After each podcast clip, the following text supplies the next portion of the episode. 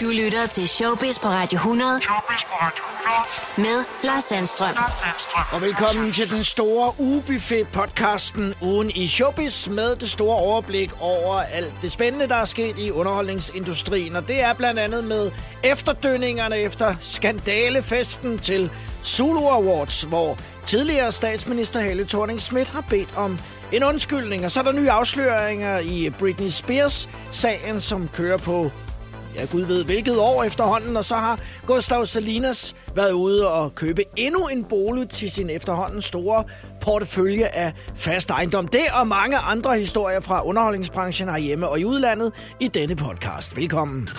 Du lytter til Showbiz på Radio hundrede med Lars Sandstrøm. Det kan også med reference til Thriller måske have været lidt et mareridt, hvis man har været med på den selve tekniske afvikling af Zulu Awards, der jo altså blev sendt på øh, fjernsynet i aftes. Der har i hvert fald været øh, godt travlt i klipperummene for at få stykket det sammen til noget, man kunne være bekendt at vise i fjernsynet. Det, det, det gakkede lidt ud nogle steder, og der var nogle af de øh, medvirkende, som var øh, temmelig bruset på scenen. En af dem, som øh, ikke er kommet i fokus, fordi at hun var fuld, det er øh, tidligere statsminister Helle Thorning-Schmidt. Hun var jo nomineret i kategorien Årets Par sammen med Tessa, fordi Helle Thorning fra Ishøj har været med i videoen til det fantastiske nummer Blæstegnen. Og derfor så havde Helle også bobbet sig op til lejligheden på Højhæle og i det Gucci jogging-sæt for ligesom at, at matche sin wing woman, Tessa. Og så er der altså en Ekstra Bladet journalist, deres kulturanmelder, som siger, du er jo sådan lidt bordello-mor i det der. Øh. refererende til Helle Thornings øh, outfit. Helle Thorning kommenterede ikke ordene fra journalisten, men lød som ingenting og gik ind til aftens fest. Efterfølgende så har hun skrevet på sin øh, Instagram: prøvede lidt at glemme dette lidt pinlige optrin, da jeg ankom til Zulu Awards, men så alligevel, for hvis Ekstra Bladet kalder mig en voksen kvinde midt i halvtredserne, der trods alt har været statsminister for nedvurderende navne, hvad siger Ekstra Bladet og andre så til andre kvinder? Stadig i tyve enogtyve, tre udråbstegn, skriver Helle Thorning, og tilføjer, at hun gerne modtager en undskyldning fra Ekstra Bladet. Det har hun også efterfølgende fået, hvor den ansvarsrevne redaktør Pernille Holbølle siger, at kulturanmelderens kommentar var skudt helt ved siden af skiven i forhold til den nedværdigende tone, han brugte over for Helle Thorning-Schmidt. Det var ikke engang tæt på at være sjovt, og skulle i virkeligheden slet ikke have været bragt. Prisen for Årets Par gik som bekendt til Thomas Blagtmann og Martin Jensen. Lidt senere i Showbiz i dag, der kan du høre den efterhånden nærmest legendariske takketale fra Blagtmanns side. Free Britney-bevægelsen, som jo for alvor sådan har fået styrker og vind i sejlene de senere år, har altså for nogle af dem vedkommende i mere end år, en årti nu stillet det famøse spørgsmål, hvorfor er det, at Britney Spears er umyndiggjort stadigvæk nu her, hvor hun nærmer sig de fyrre år. Og ifølge en ny rapport, så er det altså Jamie Spears, Britneys far, der tilbage i to tusind og otte indikerede, at popstjernen lider af demens. Hvilket er ret sjældent, at det foregår i en så ung alder, heldigvis. Og det gjorde han i forbindelse med udfyldelsen af en række hospitalsdokumenter ovenpå en af de, hvad skal man sige, uheldige episoder, som Britney var igennem rent mentalt. Og afsløringen er kommet frem i forbindelse med dokumentaren The Battle for Britney, som er ny og lavet af B B C den her gang. Der er kun to muligheder ved denne information, lyder det fra journalisten Mobin Azar fra The Sun om den kommende dokumentarfilm her. Han siger, enten så er det fordi, at Britney Spears lider af hjernesygdommen, eller også er det fordi, at Jamie Spears forsøger at malke penge ud af sin millionærdatter. Og retssagen er altså i fuld gang, men der er ikke noget, der tyder på, at der kommer et øh, endeligt svar, som er det svar, som øh, Free Britney-bevægelsen blandt andet på verdensplan venter på, at Britney kan få lov at bestemme over sit eget liv. Skulle det vise sig, at Britney Spears lider af demenssygdommen, ja, så vil det jo så vanskeligt gøre det projekt. Tiden vil vise, hvad der kommer til at ske. Tidligere her i Showbiz har jeg talt med fitness guruen Gustav Salinas om hans investering i Norwegian-aktier. Det var jo sådan, at sidste år, der kunne Gustav ikke afholde sin tredive-års fødselsdag og valgte i stedet at investere de hundrede tusind kroner, han har sparet op til en kæmpe fest i Norwegian-aktier. Og det er jo så gået ganske skidt. Jeg har også selv nogen, men dog ikke for hundrede tusind kroner. Til gengæld så øh, arbejder Gustav jo altså også så hårdt med sin forretning, og det går rigtig godt, at der har været råd til at udvide boligporteføljen med endnu øh, en bolig. Og denne gang, der er det altså et øh, sommerhus, og et pænt stort et, på omkring to hundrede kvadratmeter, og endda med indendørs pool, fortæller en øh, glad Gustav til Se og Hør. Han fortæller, at han har købt huset et sted, hvor han kan slappe af og nyde den danske sommer. Og det sted befinder sig et sted mellem Gilleleje og Tisvilde, og har blandt andet flere soveværelser og et stort køkkenalrum, som er noget af det, som Gustav sætter stor pris på. Han vil dog ikke afsløre, hvor meget han har givet for det flotte hus. Det, det handler om, når man køber noget, det er, om man kan lide at være der. Jeg arbejder kraftedeme med hele tiden, og jeg har sgu ikke fået noget foræret. Så derfor så køber jeg mig sådan et hus, og det er ikke for at prale eller noget. Jeg er bare så glad, fordi jeg har fundet et sted og har noget, hvor jeg kan slappe af. Og det er så ikke første gang, at øh, Gustav inviterer øh, indenfor og er begejstret for øh, sit nye ejendomsindkøb. Øh, senest var det jo altså øh, syv millioner kroners lejligheden i Siloen i København, hvor øh, udsigten ud over havnen jo altså begejstrede Gustav ganske meget. Men det allerbedste ved den her lejlighed, det er udsigten. Den har et udsigt, der er fuldstændig vanvittig. Og det, det, det er sådan nogle små ting, som der virkelig kan gøre mig virkelig lykkelig. Det er for eksempel bare morgen at stå op, og så gå ud, og så bare kigge her. Prøv at se. Det er så meget love, der er så meget harmoni. Det er bare så fantastisk. Det føles bare så smukt, og der er så meget plads. I love it! Gustav er begejstret, nu mangler han jo sådan set så bare en øh, kæreste at dele al glæden med. Jeg leder stadig efter ham, skriver øh, Gustav i sit øh, Instagram-opslag i forbindelse med købet af sommerhuset og understreger, at hvis der sidder nogle søde fyre derude, så er de bare velkommen til at skrive til Gustav. Så er vi det på plads.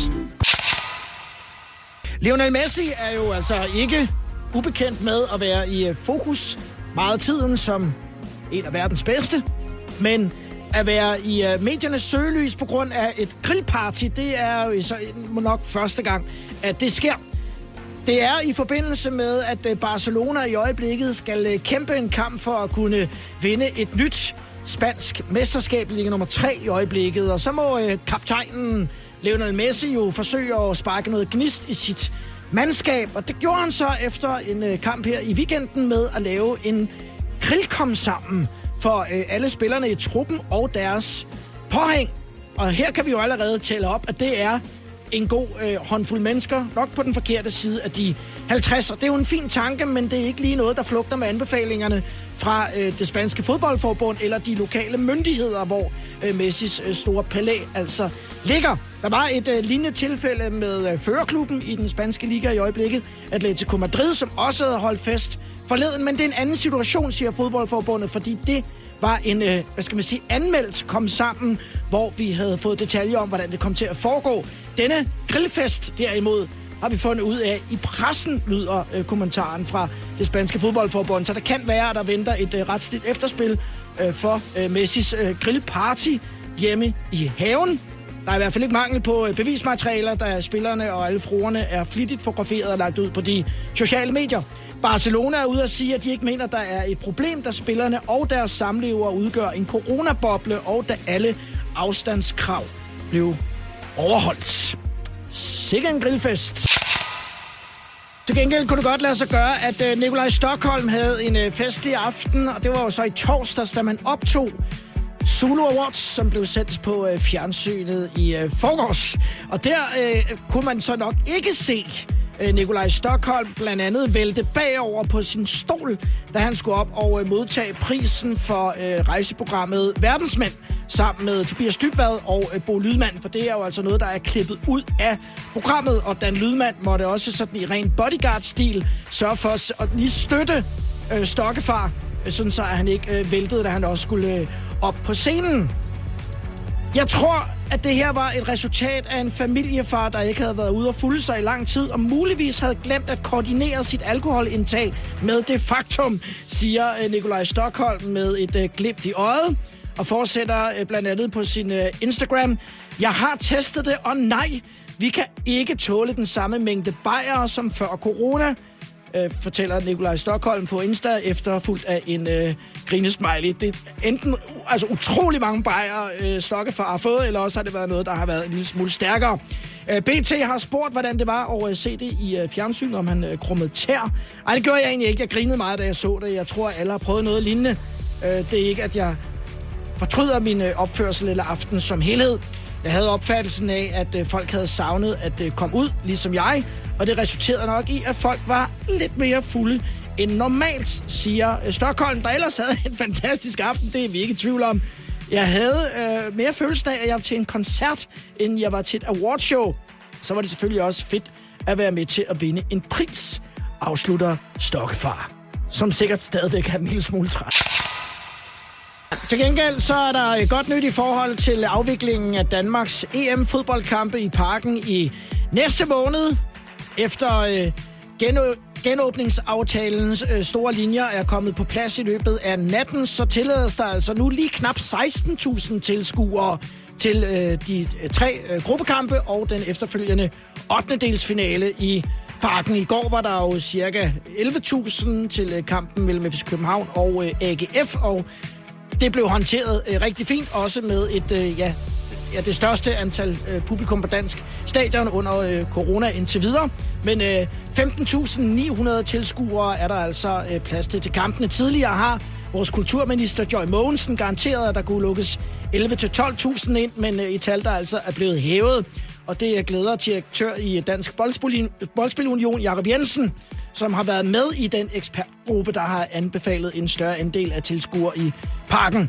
Og vi får nu lov at skrue op til de femten tusind ni hundrede tilskuere, og det er vi naturligvis rigtig glade for i D B U, hvor det betyder, at endnu flere kan være en del af den fest og det fællesskab og fantastiske fodboldspil, som vores landshold skal levere i Parken her i næste måned, siger han altså til Ritzau. D B U-direktøren har dog forhåbninger om, at antallet af tilskuere i Parken kan komme endnu højere op, hvis det altså er, at coronapandemien tillader det. Men det vil være for tidligt at sige på nuværende tidspunkt. Jørn Lett er tilbage på øh, fjernsynet, efter han jo altså for øh, to år siden røg af T V to's Tour de France-dækning, efter at have været der i årevis. Og det var, øh, fordi at T V to havde lagt op til, at Jørn Lett skulle kommentere fra studiet i Odense. Det var han altså ikke interesseret i, og derfor brød øh, samarbejdet der. Men nu er han altså tilbage på Discovery Plus med et øh, nyt program, som hedder Bastian Emil og Jørn Lett. Og det er sammen med Bastian Emil Goldschmidt, at øh, Jørn Lett nu altså skal øh, tale os igennem cykelsportens øh, magi. Jørn Lett siger, at hvis cykelsporten kan give os noget, så er det også forståelsen af det store nederlag, den store taber. Det skal man altså værdsætte, siger Jørn Lett i programmet, som altså har premiere i dag, og som er en optakt til et af de første store løb, nemlig Giro d'Italia, den første Grand Tour.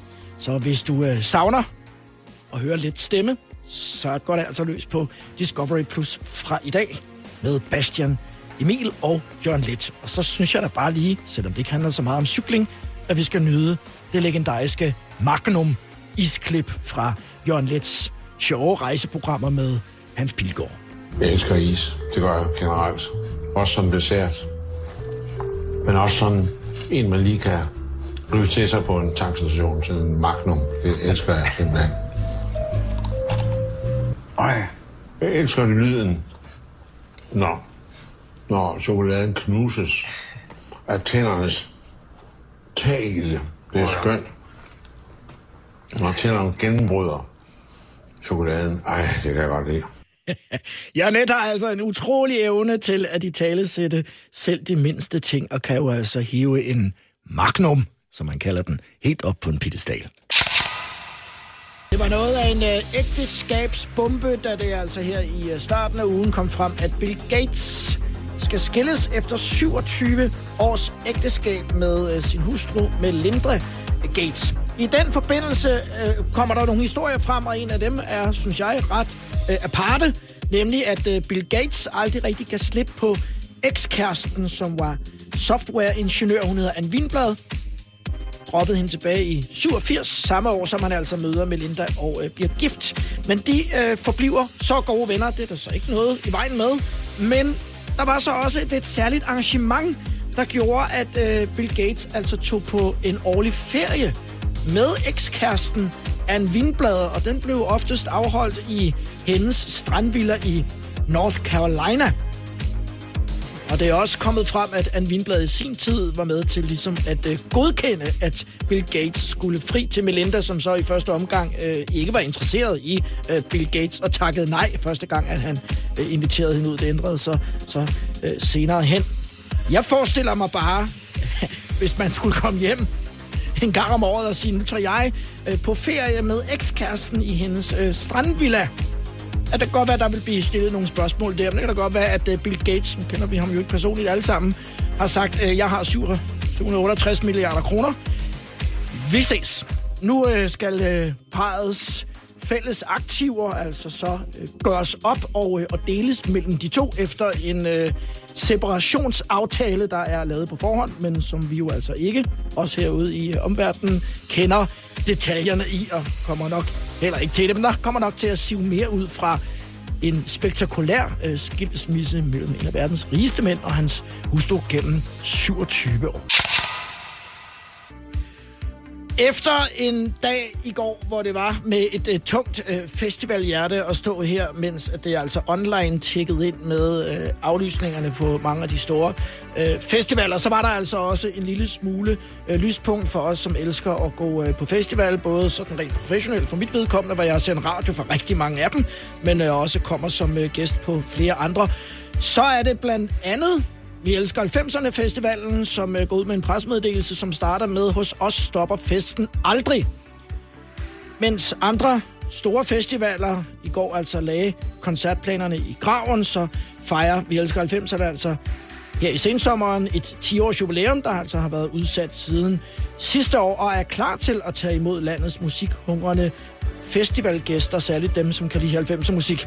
Vi Elsker halvfemserne er kede af gårsdagens nyheder omkring sommerens arrangementer, der må aflyses, men vi er glade for selv at kunne komme ud på trods af de mange restriktioner. Vi arbejder ud fra en model, hvor vi må være fem tusind mennesker per arrangement, som, som det er lige nu, og vil hurtigt melde ud, hvor mange billetter der er tilbage i salg i de respektive byer. Dem er der seks af, meddeler festivalarrangør Rifi Hadawi, der står bag Vi Elsker halvfemserne. Vi er sindssygt glade for, at vi kan holde festen kørende. Kulturen og festivalslivet må ikke dø, selvom vi virkelig har haft nogle svære betingelser de to seneste sæsoner. Vi græder med vores kolleger, som ikke kan komme ud i år, men Vi Elsker halvfemserne setup og fleksibilitet gør, at vi har en gennemarbejdet plan for, hvordan vi kan mødes i år, siger altså Rifi Hadawi, som glæder sig til at møde publikum. Og det bliver så fem tusind med de nuværende restriktioner, men vi er ganske sikre på og håber på, at med vaccine, coronapas og det faldende smittetryk, at vi kommer til at kunne være flere i august, slutter Rifi Hadawi. Og det er jo altså også skrevet ind i den aftale, der er lavet, og hvis det er sundhedsmæssigt forsvarligt, så kan loftet på de fem tusind mennesker altså hæves til ti tusind, opdelt i mange sektioner, så der ikke kommer til at stå for mange tæt sammen. Der er der sikkert også blevet spillet musik den aften i øh, efteråret sidste år, hvor øh, Elvira Pitzner og tooghalvfjerds andre blev sigtet for at bryde coronarestriktionerne på en øh, stripklub, den hedder Seventh Heaven, og ligger i øh, Hausergade. femogtyve hundrede kroner blev altså bonget ud til øh, de tilstedeværende.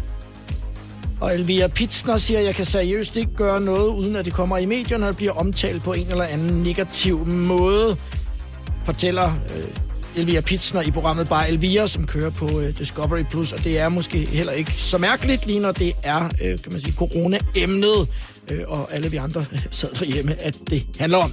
Øh, Elvira Pitzner understreger i programmet, at selvom arrangementet foregik på en stripklub, så var der altså slet ikke strippere til stede. Det tænker jeg er det mindste problem lige i øh, den her sammenhæng. Men øh, Elvira og øh, en masse andre influencer og ikke mindst øh, ejeren af øh, Seventh Heaven må altså øh, bonge ud for at have overtrådt reglerne dengang i efteråret sidste år. Om præcis en måned, så bliver skuespilleren Mark Wahlberg halvtreds år, men han har jo altså øh, stadig evnen til at stå mega skarpt og er også kendt for at være i en øh, fysisk fantastisk form stadigvæk med sixpack, men ikke lige i øjeblikket. Det afslører han på sin egen Instagram, hvor han har lavet et øh, før- og efterbillede, som øh, viser det forberedelse, han er igennem, inden at han skal spille sin næste rolle i en film, der hedder Father Stu. For på førbilledet, der står han, som vi kender ham, med spændte, synlige muskler, mens han på efterbilledet ser øh, lidt flad ud, undtagen hans mave, som er sådan ret øh, oppustet i forhold til førbilledet. Det, der er det vilde, det er, at der er kun tre uger mellem de to billeder. På øh, talkshowet Jimmy Kimmel Live, der har Mark Wahlberg fortalt, at han skulle tage næsten fjorten kilo på i løbet af seks uger, og at øh, projektet er altså skrevet planmæssigt frem med den plan, som øh, Mark Wahlberg havde lagt, nemlig at øh, spise alt, hvad han kunne få øje på. Jeg vil på bagerier, jeg vil have pandekager, jeg vil have alt, jeg overhovedet kan få fat i, udtaler skuespilleren i øh, den forbindelse. Og det er altså til øh, hovedrollen, hovedrollen i en kommende film, der hedder Father Stu, hvor øh, Mark Wahlberg spiller øh, tidligere bokser, som så går over og øh, bliver præst øh, i stedet for. Det, der så er øh, lidt spændende her, det er, at øh, når øh, Wahlberg så er færdig med Father Stu, så skal han altså omdanne de næsten fjorten kilo til ren muskelmasse, når han skal spille hovedrollen i en anden film, der hedder The Six Billion Dollar Man. Og der nytter der altså ikke noget, at Mark Wahlberg er sådan lidt kvapset, som han er i øjeblikket. Han får mange penge for det, men kroppen har nok ikke i længden, og særligt ikke, når man nærmer sig halvtreds. Super godt af det. Men det tror jeg også, Mark Wahlberg godt. Jeg kan huske, at da jeg øh, vågnede op lørdag morgen og øh, så nyheden om, at Viktor Axelsen altså på grund af corona måtte udgå af E M-finalen for herresingler, hvor han skulle spille over for Anders Antonsen og have revanche efter sidste gang, hvor Antonsen jo altså lidt overraskende øh, tog stikket hjem. Og jeg tænkte, ej, hvor må det være sindssygt nederen, også i forhold til, at det jo altså kunne forstyrre Viktor Axelsens O L-forberedelser. Og udsigten til så at skulle sidde næsten to uger på et hotelværelse isoleret i øh, Kiev, langt væk fra familie og venner. Men øh, så tog øh, Axelsen i samarbejde med B S Christiansen, hans mentale træner, altså den beslutning, simpelthen at flyve Axelsen hjem med et øh, privat ambulancefly. Og i den forbindelse udtaler B S Christiansen nu her efterfølgende, det handlede især om at undgå, at den danske verdensstjerne skulle blive alvorligt syg, mens han var på udebane, forstået altså i Ukraine. Vi kunne dermed risikere, at han kom til at døje med langtidsvirkninger, som i sidste instans kunne koste ham deltagelsen ved det kommende O L i Tokyo. Og derfor mente jeg, at den øvrige stat omkring Viktor, at det var rettidig omhu at forsøge at få ham hjem til Danmark så hurtigt som muligt, fortæller altså B S Christiansen, som var med som redningsmand til T V to Sports. Han rejste også selv ned til Kiev for at være med til at øh, flyve Axelsen hjem med ambulanceflyet. Og jeg har øh, prøvet noget lignende, dog ikke mig selv, men min daværende kone blev engang fløjet hjem med ambulancefly fra Østrig, og da vi efterfølgende øh, så papirerne fra øh, forsikringsselskabet, så var det vist omkring et hundrede og halvfems tusind kroner, at sådan en tur koster. Og den har Axelsen og hans stab så altså selv postet i, medmindre man har kunnet finde en forsikringsløsning på den. Og det var så Human med ingen ringer end Rag and Bone Man. Ja, yeah, Lasse. Det er Lasse, min praktikant på showet. Lasse har aldrig været i radioen før. Det har jeg ikke. Ej, det er min første gang i dag. Ja, det skal du have lov til. Øh, og så hygger vi med det. Ja. Rag and Bone Man og godt afpræsenteret. Så kører det. Jeg tænker... Du lytter til Showbiz på Radio hundrede med Lars Sandstrøm. Jeg tænker, en person, der i hvert fald nok føler sig lidt human de her dage, det må være Meghan Markle. Og ja. Måske føler hun sig som en Rag and Bone Woman. Ja, ja, måske, fordi der bliver godt nok øh, skudt øh, efter hende. I går øh, der fortalte jeg, at hun her den ottende juni kommer med en børnebog, som øh, på dansk kommer til at hedde Bænken, The Bench. Og den handler om forholdet mellem en far og en søn, og hun er i høj grad inspireret af øh, sin øh, mand, altså prins Harry, og deres øh, førstfødte øh, Archie, der snart bliver øh, to år gammel. Men så her dagen efter, altså, så er der nogen, der går ud og siger, at den, det var tysk jollet. Ja, bogen ja. Den er fra to tusind atten og hedder The Boy on the Bench, og er skrevet af en øh, forfatter, som hedder Corinne Everest. Og nu øh, er Twitter fuldstændig oversvømmet af, af folk, som jo så kender den bog, som siger, nej, den bog eksisterer jo øh, allerede. Øh, før I løber ud og spilder jeres penge på bogen af Harrys hustru, bliver det sagt sådan meget ironisk her og sarkastisk, så læs The Boy on the Bench af Corinne Everest. Den originale, er der så en, der skriver på Twitter. Og en anden skriver, at denne kvinde er ikke i stand til at tænke en original tanke. The Boy on the Bench er en historie om kærligheden mellem en far og en søn, og beskriver, hvordan drengen lærer at være social på en selvsikker måde. Jeg håber, at Coron Everest overvejer at tage en øh, juridisk øh, option ja. på, på det her. Det her er stjålet The Boy on the Bench. Tjek den ud på Amazon. Grafikken og farverne er nærmest identiske, og hun, og det er så Meghan Markle, er omtrent så ægte som en tre-dollars-seddel, som jo ikke findes. Så der er, der er sarkasme og, og spredhavl i luften her. Det skal jeg love for. Som jo altså først udkommer den ottende juni, og det kan jo så være, at det projekt simpelthen når at blive bremset inden da. Ja. Hvis der er... Altså, hvis der faktisk er talerplagiat, det ved vi jo ikke. Hvis der er juridisk belæg for... Så har, har man da i hvert fald øh, skudt sig selv lidt i foden ved at være en offentlig person. Særligt, og tyvstjæle en øh, anden persons bog. I den fokus, som man er i øh, lige i øjeblikket. En sang om kærlighed til en historie om kærlighed og øh, svømmepigen Sara Bro, som øh, for tiden er aktuel i øh, blandt andet Over Atlanten på Discovery Plus og på Kanal fem. Hun fortæller i øh, D R-podcasten Hjerteflimmer for voksne til den anden Sara Bro, øh, der er vært, at hun altså har været kæreste med Zac Efron. Vidste du det, Lasse? Ja, det vidste jeg faktisk godt. Ja. Det, grunden til, at jeg vidste, er sådan, det er faktisk lidt en, en ærgerlig historie. Ja, hvorfor? Jamen, øh, jeg havde en rigtig god ven i gymnasiet, og øh, mig og ham, vi har ringet meget ud sammen. Spillede rigtig meget computer sammen, også i en periode. Øh, og lige efter gymnasiet, så blev han øh, øh, vikar samme sted, som øh, Sara også var vikar, tror ja. jeg. De mødte hinanden på arbejdspladsen og indledte en, en kort romance, og de nåede til det punkt, hvor jeg, jeg kunne forstå på ham i hvert fald, at Sara havde spurgt, at vi skulle være kærester, men han sagde nej. Det var han ikke klar til. Han var ikke klar til at gå ind i det forhold. Og så øh, ganske kort tid efter, så... Klip til... Ja, Zac Efron. K- kærester med Zac Efron. Ja. Hvordan reagerede din ven på det? Det tror jeg... De var lærervikarer på en skole. Ja. En folkeskole i Danmark et sted. Ja. Og så lige pludselig så... Så var det Zac Efron i stedet. Øh, hans okay. øh, hans eksfløjt. Kan han lige High School Musical? Øh, det tror jeg ikke. Nej. Det tror jeg ikke. Sara Bro fortæller, at øh, det er ikke noget, hun sådan har været ude og tale så meget om før. Jeg var faktisk ikke klar over det, før at, øh, jeg læste om det øh, i dag. Øh, hun er ikke bleg for at kalde øh, det her forhold for traumatiserende, øh, og hun fik knust hendes hjerte i en sådan grad, at hun var bange for aldrig at skulle finde kærligheden igen. Jeg var kommet så langt ud, at jeg næsten ikke vidste, hvad der var rigtigt og forkert, og var blevet så manipuleret, næsten hjernevasket, men også fordi jeg var ung og forvirret og forelsket, så valgte jeg at vende det blinde øje til med vilje, fortæller hun ærligt i uh, Hjerteflimmer for voksne. Jeg ved godt sgu blind. Her, det gør den godt nok. Ikke nok med, at jeg skulle deale med et breakup, så skulle jeg også deale med at hive mig selv op efter det, siger altså uh, Sara Bro i, i podcasten her, som så fortæller, at hun uh, nu har fundet uh, kærligheden igen. Hun har mødt et uh, menneske, som uh, viser sig at være det fuldstændig modsatte af Zac Efron, og det er måske et godt sted uh, at starte. En person, som er ærlig, loyal og nede på jorden. Og jeg er spændt på, hvad det kan blive til, siger Sara Bro altså. I den her beskrivelse, der står her, der står der jo nærmest Felix Schmidt ud over det hele. Det er jo de rygter, som har været... Ja, rygtemøllen kører jo. ...her på tiden. Både Felix Schmidt og Sara Bro afviser pure, at det har noget som helst på sig. Det vil tiden vise, om er rigtigt eller forkert.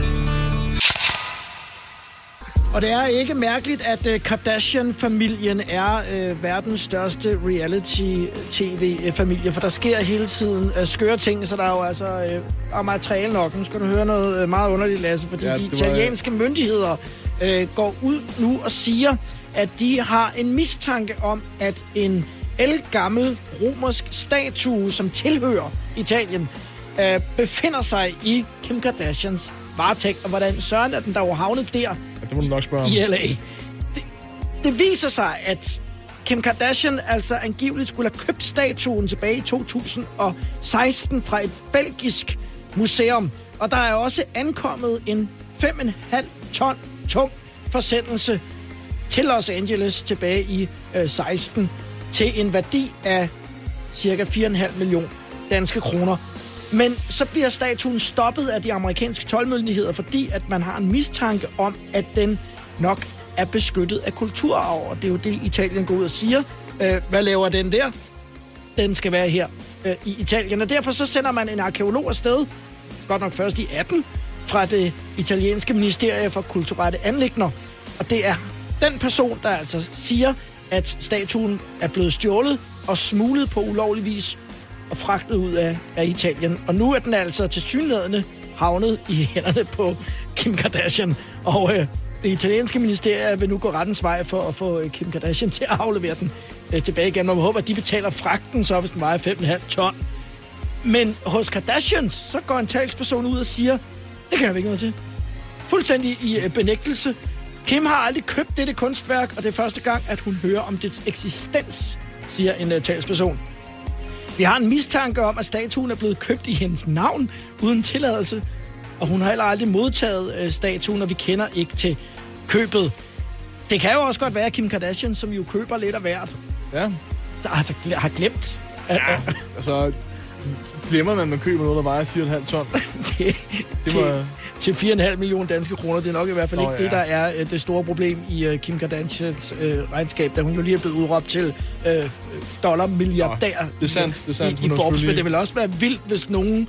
I, og, og, og hvorfor skulle de gøre det i hendes organisation, som har mulighed for at gå ud og, og, og ja. sige, i attest udgive sig for at være hen og så købe en statue ja, det virkelig, fra Italien. Det, det, ja, det, det er godt nok underligt. Nok ikke det sidste, vi har hørt øh, til historien om statuen.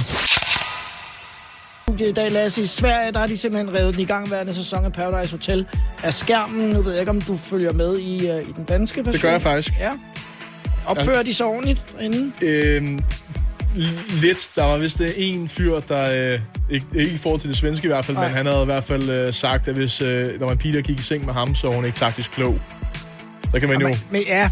Altså, og det er jo, ja. nu bliver det en hård, fin balance, ja, ikke? Fordi det er jo ja. en del af det taktiske spil. Ja, præcis. Øh, og, og det er jo ja. blevet sagt i øh, overvis. Præcis. Og så er spørgsmålet så, om øh, tiderne ændrer sig så meget nu, at ja. sådan et program som Paradise Hotel simpelthen ikke altså, hænger sammen mere. Øh, det synes man ikke i Sverige. Nu har der så også været nogle konkrete hændelser, der har gjort, at man altså har stoppet øh, den sæson, som altså kører lige nu på fjernsyn. Den blev først sat på hold i et par uger, mens at øh, politiet efterforskede en øh, deltager, der hedder Tobi Jonsson, ja. enogtyve år. Og øh, nu har man simpelthen valgt at, at skrotte sæsonen fuldstændig. Og de afsnit, der har været sendt, er ikke tilgængelige øh, længere. Altså sæsonen, det er, den er simpelthen bare øh, sweepet.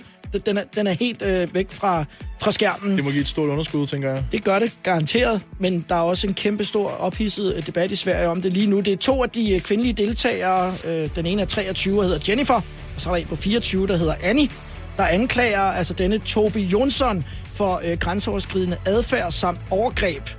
Og øh, politiet er altså i gang med at undersøge sagen. Og nu har øh, N E N T, altså Nordic Entertainment Group, taget øh, programmet fuldstændig af. Det er blevet besluttet permanent at droppe øh, hele sæsonen. Paradise Hotel er et populært program med mange loyale seere, men efter disse oplysninger er det det eneste rigtige at gøre.